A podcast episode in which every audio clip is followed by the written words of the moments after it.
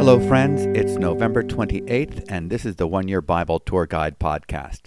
What a blessing it is to have free access to God's Word and to be able to read it, hear it, meditate upon it, and spend time each day with a fresh drink from the well of salvation. In each passage that we read, we consider the God who has made himself known to us and how he has been and is and will be working to bring about his perfect redemptive purposes.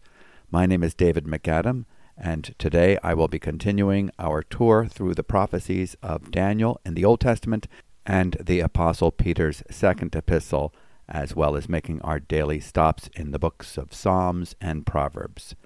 We are in the fifth chapter of the book of Daniel today, and we will be reading of an incident that takes place at least 23 years after the incident we read about yesterday in chapter 4. Daniel now is an octogenarian in his 80s, and Belshazzar is the ruler in Babylon.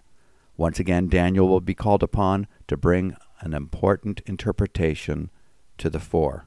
Let's read together from Daniel chapter 5, and I'm reading from the English Standard Version. Daniel is called to interpret the handwriting on the wall. Chapter 5, verse 1 King Belshazzar made a great feast for a thousand of his lords, and drank wine in front of the thousand. Belshazzar, when he tasted the wine, commanded that the vessels of gold and of silver that Nebuchadnezzar his father had taken out of the temple in Jerusalem be brought, that the king and his lords, his wives, and his concubines might drink from them.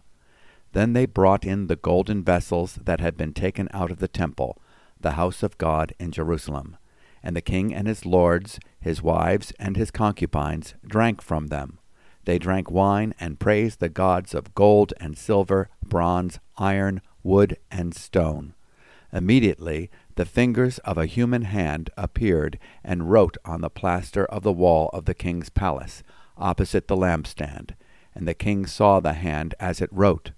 Then the king's color changed, and his thoughts alarmed him. His limbs gave way, and his knees knocked together. The king called loudly to bring in the enchanters, the Chaldeans, and the astrologers. The king declared to the wise men of Babylon, Whoever reads this writing and shows me its interpretation shall be clothed with purple, and have a chain of gold around his neck, and shall be the third ruler in the kingdom. Then all the king's wise men came in, but they could not read the writing or make known to the king the interpretation. Then King Belshazzar was greatly alarmed, and his color changed, and his lords were perplexed. The queen, because of the words of the king and his lords, came into the banqueting hall, and the queen declared, O king, live forever. Let not your thoughts alarm you, or your color change. There is a man in your kingdom, in whom is the spirit of the holy gods. In the days of your father, light and understanding and wisdom like the wisdom of the gods were found in him.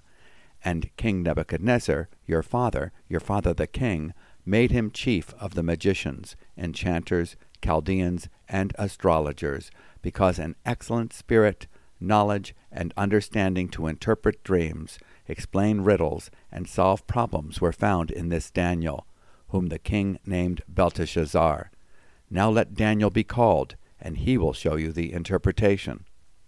Daniel interprets the handwriting.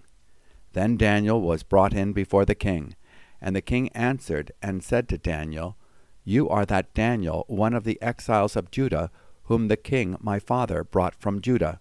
I have heard of you, that the Spirit of the gods is in you, and that light and understanding and excellent wisdom are found in you. Now the wise men, the enchanters, have been brought in before me to read this writing and make known to me its interpretation, but they could not show the interpretation of the matter. But I have heard that you can give interpretations and solve problems. Now if you can read the writing, and make known to me its interpretation, you shall be clothed with purple, and have a chain of gold around your neck, and shall be the third ruler in the kingdom. Then Daniel answered and said before the king, Let your gifts be for yourself, and give your rewards to another. Nevertheless, I will read the writing to the king, and make known to him the interpretation. O king, the Most High God gave Nebuchadnezzar your father kingship, and greatness, and glory, and majesty. And because of the greatness that he gave him, all peoples, nations, and languages trembled and feared before him.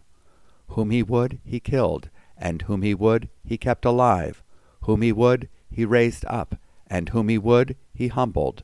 But when his heart was lifted up, and his spirit was hardened, so that he dealt proudly, he was brought down from his kingly throne, and his glory was taken from him. He was driven from among the children of mankind, and his mind was made like that of a beast, and his dwelling was with the wild donkeys. He was fed grass like an ox, and his body was wet with the dew of heaven, until he knew that the Most High God rules the kingdom of mankind, and sets over it whom he will.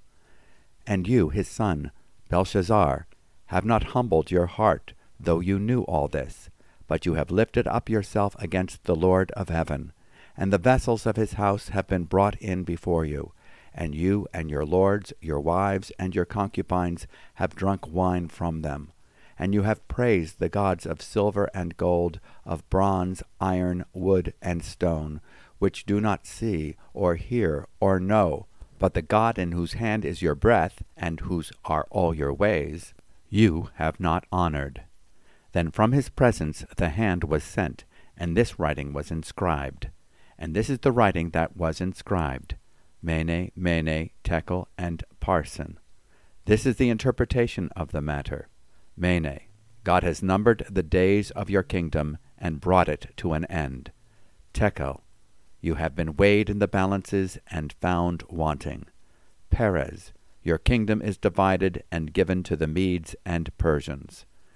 Then Belshazzar gave the command, and Daniel was clothed with purple, a chain of gold was put around his neck, and a proclamation was made about him that he should be the third ruler in the kingdom. That very night Belshazzar the Chaldean king was killed, and Darius the Mede received the kingdom, being about sixty two years old. And this concludes our reading from the Old Testament passage from the book of Daniel.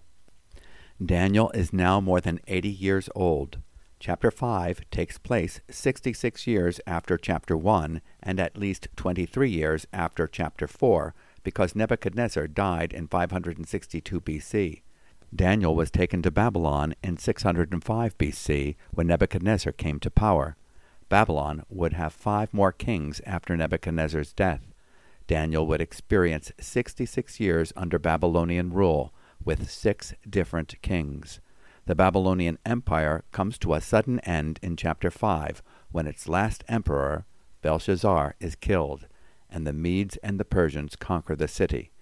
Here is the chronology of the Babylonian kings of the Neo Babylonian era, the eleventh dynasty of Babylon. Number 1, there was Nabopolassar, 626 to 605 BC. Number 2, Nebuchadnezzar II, from 605 to 562 BC. Number 3, Evil Merodach, from 562 to 560 BC. He was the son of Nebuchadnezzar II. Number 4, there was the reign of Nergal-Sharezer from 560 to 556 BC. He was the son-in-law of Nebuchadnezzar II and murdered evil Merodach. Number 5 was Labashi Marduk from 556 BC, the son of Nergal Sharezer, murdered after deemed unfit to rule. Number 6 was Nabonidus from 556 to 539 BC, the last Mesopotamian king of Babylon, often left his rule to Belshazzar in co-regency arrangement. And number 7, Belshazzar, who reigned from 553 to 539 BC, the son of Nabonidus, who co-reigned with his father.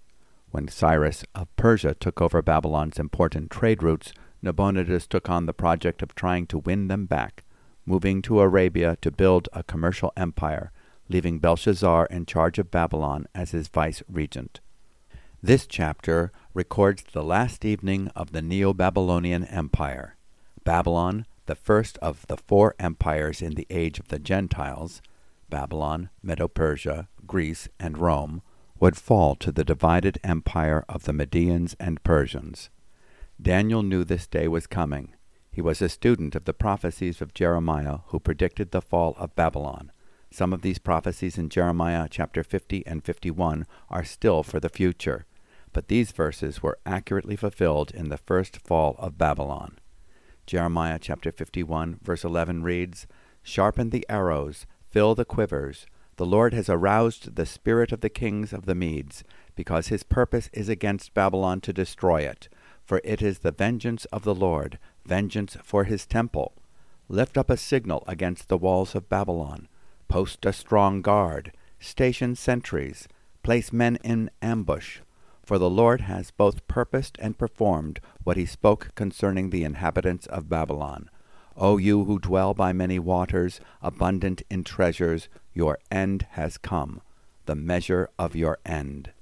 Jeremiah chapter 51, verses 11 through 13. Jeremiah even predicted the method by which the Medes and Persians would take the city. They would cut off the waters of the Euphrates that fed the moats that surrounded the city, lowering the water level so the armies could enter the city through the aqueduct gates that were usually submerged under water. Therefore, thus says the Lord Behold, I am going to plead your case and exact full vengeance for you, and I will dry up her sea and make her fountain dry. Jeremiah 51, verse 36. Jeremiah also gives us a prophetic picture of the drunken feast in verse 39 of Jeremiah 51. When they become heated up, I will serve them their banquet and make them drunk, that they may become jubilant and may sleep a perpetual sleep and not wake up, declares the Lord. Jeremiah chapter 51 verse 39. Belshazzar's feast in Babylon would make the feast of Ahasuerus, Xerxes II, described in the book of Esther chapter 1, look smaller by comparison. The dining hall in Babylon, we are told in extra biblical accounts, was 1,650 feet wide and one mile long. There were 4,500 stone pillars lining the walls, shaped like elephants and standing 20 feet high. Trained peacocks with gold and silver trimmed harnesses drew miniature chariots laden with choice food and wine for the guests numbering 1,000. All this would be changed overnight as the Medes and Persians cut off the waters of the Euphrates. This gave the armies unprecedented access through water tunnels, enabling them to enter an otherwise impregnable city. The war would be won without a long fight. It was timed in God's providence at the climactic moment when Belshazzar proudly invited his guests to drink themselves to drunkenness with the silver and gold vessels that he proudly proclaimed had been stolen by his ancestor Nebuchadnezzar from the temple of the Hebrews in Jerusalem. The holy purpose of these temples was now being publicly desecrated. These inanimate objects, created for holy use in the temple of the one true God, were now being worshipped by pagans in the birthplace of idolatry. John Phillips writes in his commentary on Daniel quote, Then it happened, out of the dark sleeve of the night appeared a mysterious moving hand. The king sees it first. It was eerie, uncanny, and terrifying, the hand of a spectre. The king's immediate reaction resembled a case of delirium tremors, wild, terrifying hallucinations brought on by heavy drinking. Suddenly the fingers of a man's hand emerged and began writing opposite the lampstand on the plaster of the wall of the king's palace, and the king saw the back of the hand that did the writing.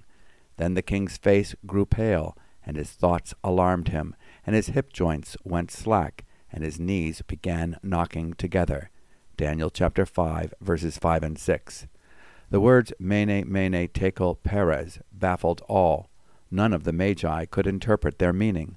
Daniel would give his last interpretation recorded in this book, but before he does, he gives Belshazzar a history lesson, reminding him that his ancestor Nebuchadnezzar was humbled until he recognized that the Most High God was sovereign over all the kingdoms of the earth, and he sets over them any one he wishes. But you have not humbled yourself, though you knew this. You have set yourself against the Lord of heaven. You did not honor the God who holds in his hand your life and all your ways. Daniel chapter 5, verse 23. Daniel then interprets the shortest prophecy in the Bible. This was a prophecy of only four words made up of only a dozen letters. Jonah's prophecy comes close to being the shortest, consisting of only eight words in English. Yet forty days, and Nineveh shall be overthrown. Daniel was able to decipher the words, putting together the letters in his head, no matter in what order they were written. Mene, numbered, tekel, weighed, and Peres, divided. The repetition of the word Mene emphasized that the days of Belshazzar's life and kingdom were numbered. God has numbered his days, and now they had come to an end. Tekel. Belshazzar, his gods, and his kingdom were weighed in the balances and found wanting. God gave the king time for repentance, even as he had for his ancestor Nebuchadnezzar. But Belshazzar did not humble himself. Instead, he insulted the God of Israel by mocking the holy vessels of the temple. Peres. His kingdom would be divided from him by a divided kingdom of Medes and Persians. The king responds to Daniel as he promised. He honored the interpreter of his dream with a scarlet robe and golden chain of office. Daniel is made number three in command, second only to Nabonidus and Belshazzar.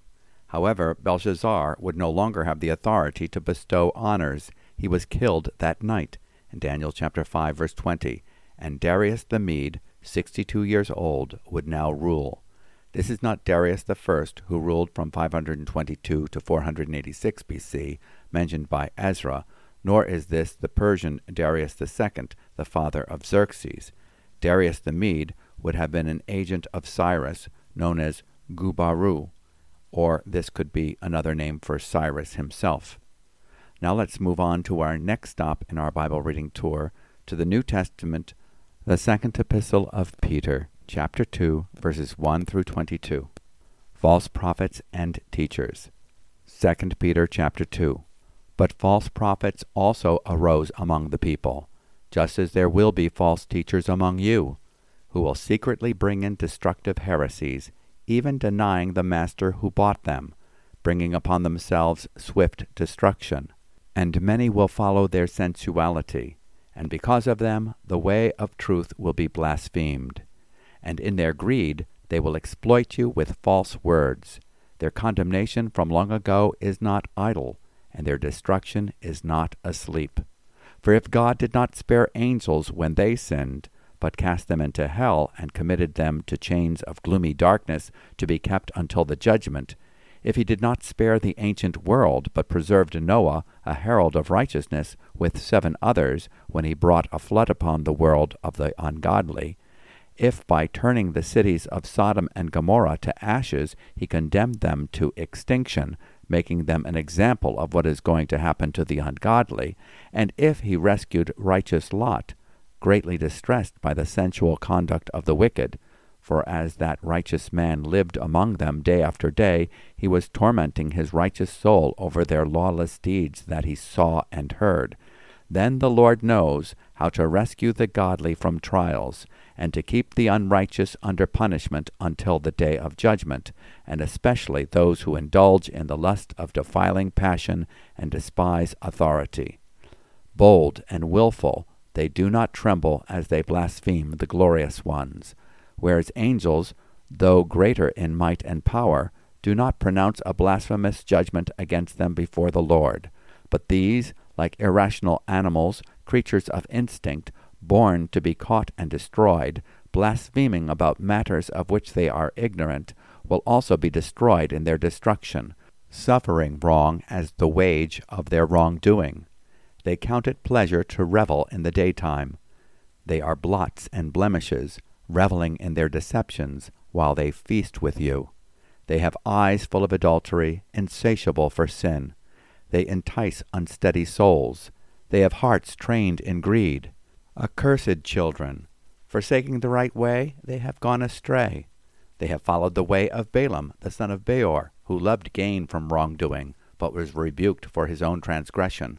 A speechless donkey spoke with human voice and restrained the prophet's madness. These are waterless springs and mists driven by a storm. For them the gloom of utter darkness has been reserved. For speaking loud boasts of folly, they entice by sensual passions of the flesh those who are barely escaping from those who live in error. They promise them freedom, but they themselves are slaves of corruption. For whatever overcomes a person, to that he is enslaved.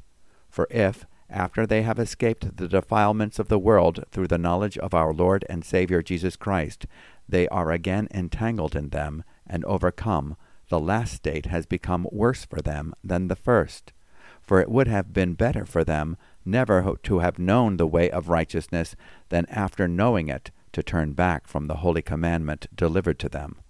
What the true proverb says has happened to them. The dog returns to its own vomit, and the sow, after washing herself, returns to wallow in the mire. And this concludes our reading from the New Testament passage from the second epistle of Peter. Peter warns his readers of false prophets and teachers that were among them. Peter remembers well that Jesus warned of false prophets in Matthew chapter 7 verse 15, in chapter 24 verse 11, and Mark chapter 13 verses 22 and 23. He was now seeing Jesus' predictions coming true. False teachers were twisting the words of Jesus, telling people what they wanted to hear. They belittled the importance of Jesus' sinless life, his atoning death, and his bodily resurrection. They made Jesus into a mystic, a guru, or a spiritual master. They denied his deity. Others denied his humanity, saying that he was an emanation from God. Their teaching encouraged their followers to practice sexual impurity and give in to sensuality, indulging the corrupt desires of the sinful nature.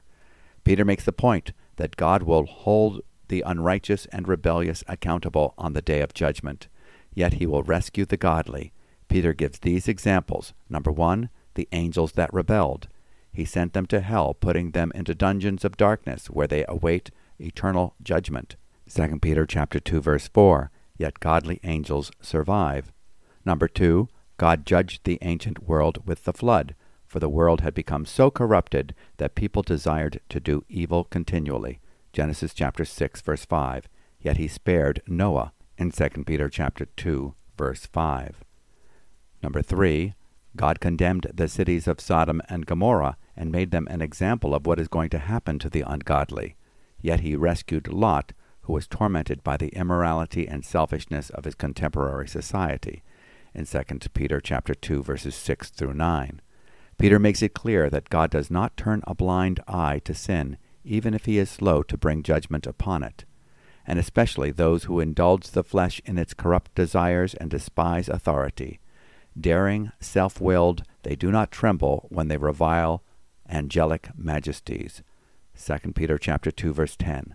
Today we see those who blaspheme and indulge in behavior condemned by God's word without any sense of remorse or shame. They despise authority.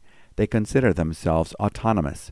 No one tells them what to do. They are their own gods, and yet they are slaves to their sin nature.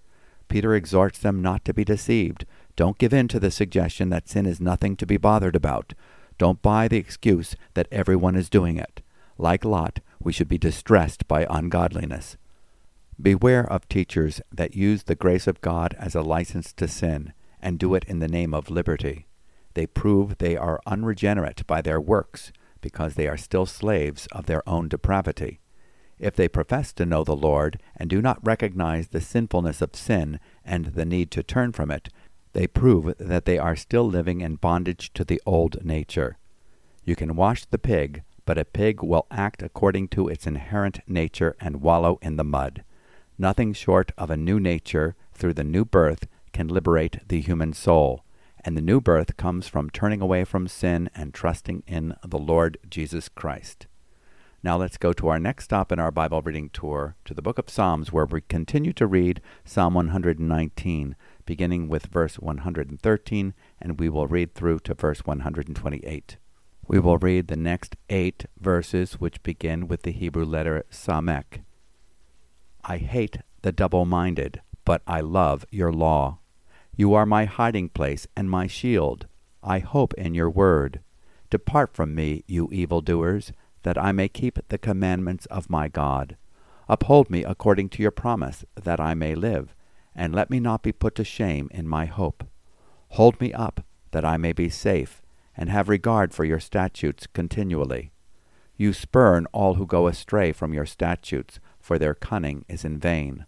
All the wicked of the earth you discard like dross. Therefore I love your testimonies. My flesh trembles for fear of you, and I am afraid of your judgments. The next eight verses begin with the Hebrew letter ayin. I have done what is just and right. Do not leave me to my oppressors. Give your servant a pledge of good. Let not the insolent oppress me.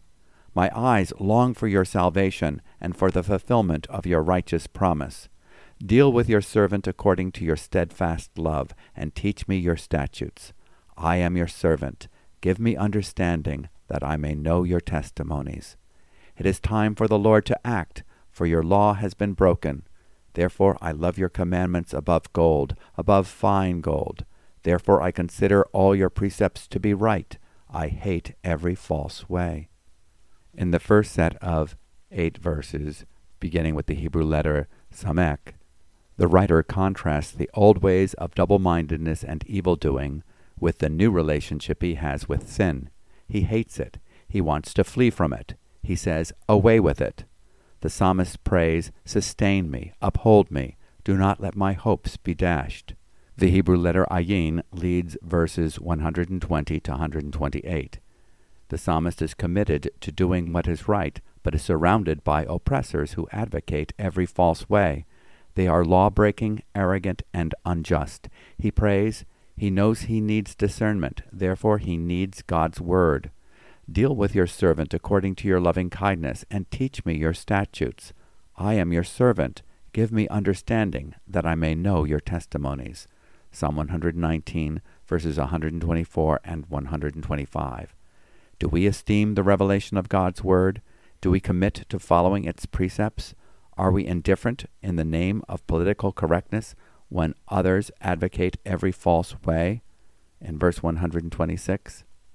Now let's move on to our final stop in our Bible reading tour, the book of Proverbs, Proverbs chapter 28, verses 19 and 20. Whoever works his land will have plenty of bread, but he who follows worthless pursuits will have plenty of poverty. A faithful man will abound with blessings, but whoever hastens to be rich will not go unpunished.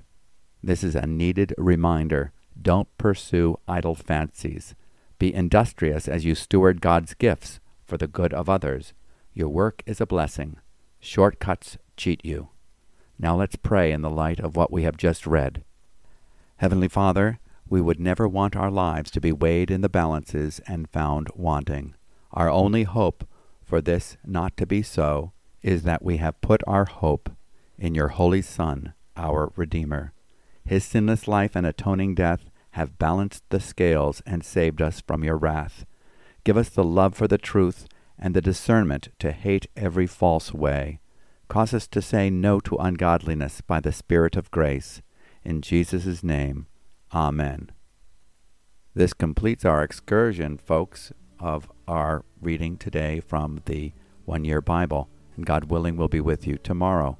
If you have any questions or comments, we'd love to hear from you. You can always write us at podcast at newlife.org. And if you would like to receive a written copy of our daily commentary from the One Year Bible, you can subscribe to a daily email by going to our website, newlife.org. May the Lord grant you great wisdom today as you let the Word of God dwell richly in you, and may you know His peace. Shalom.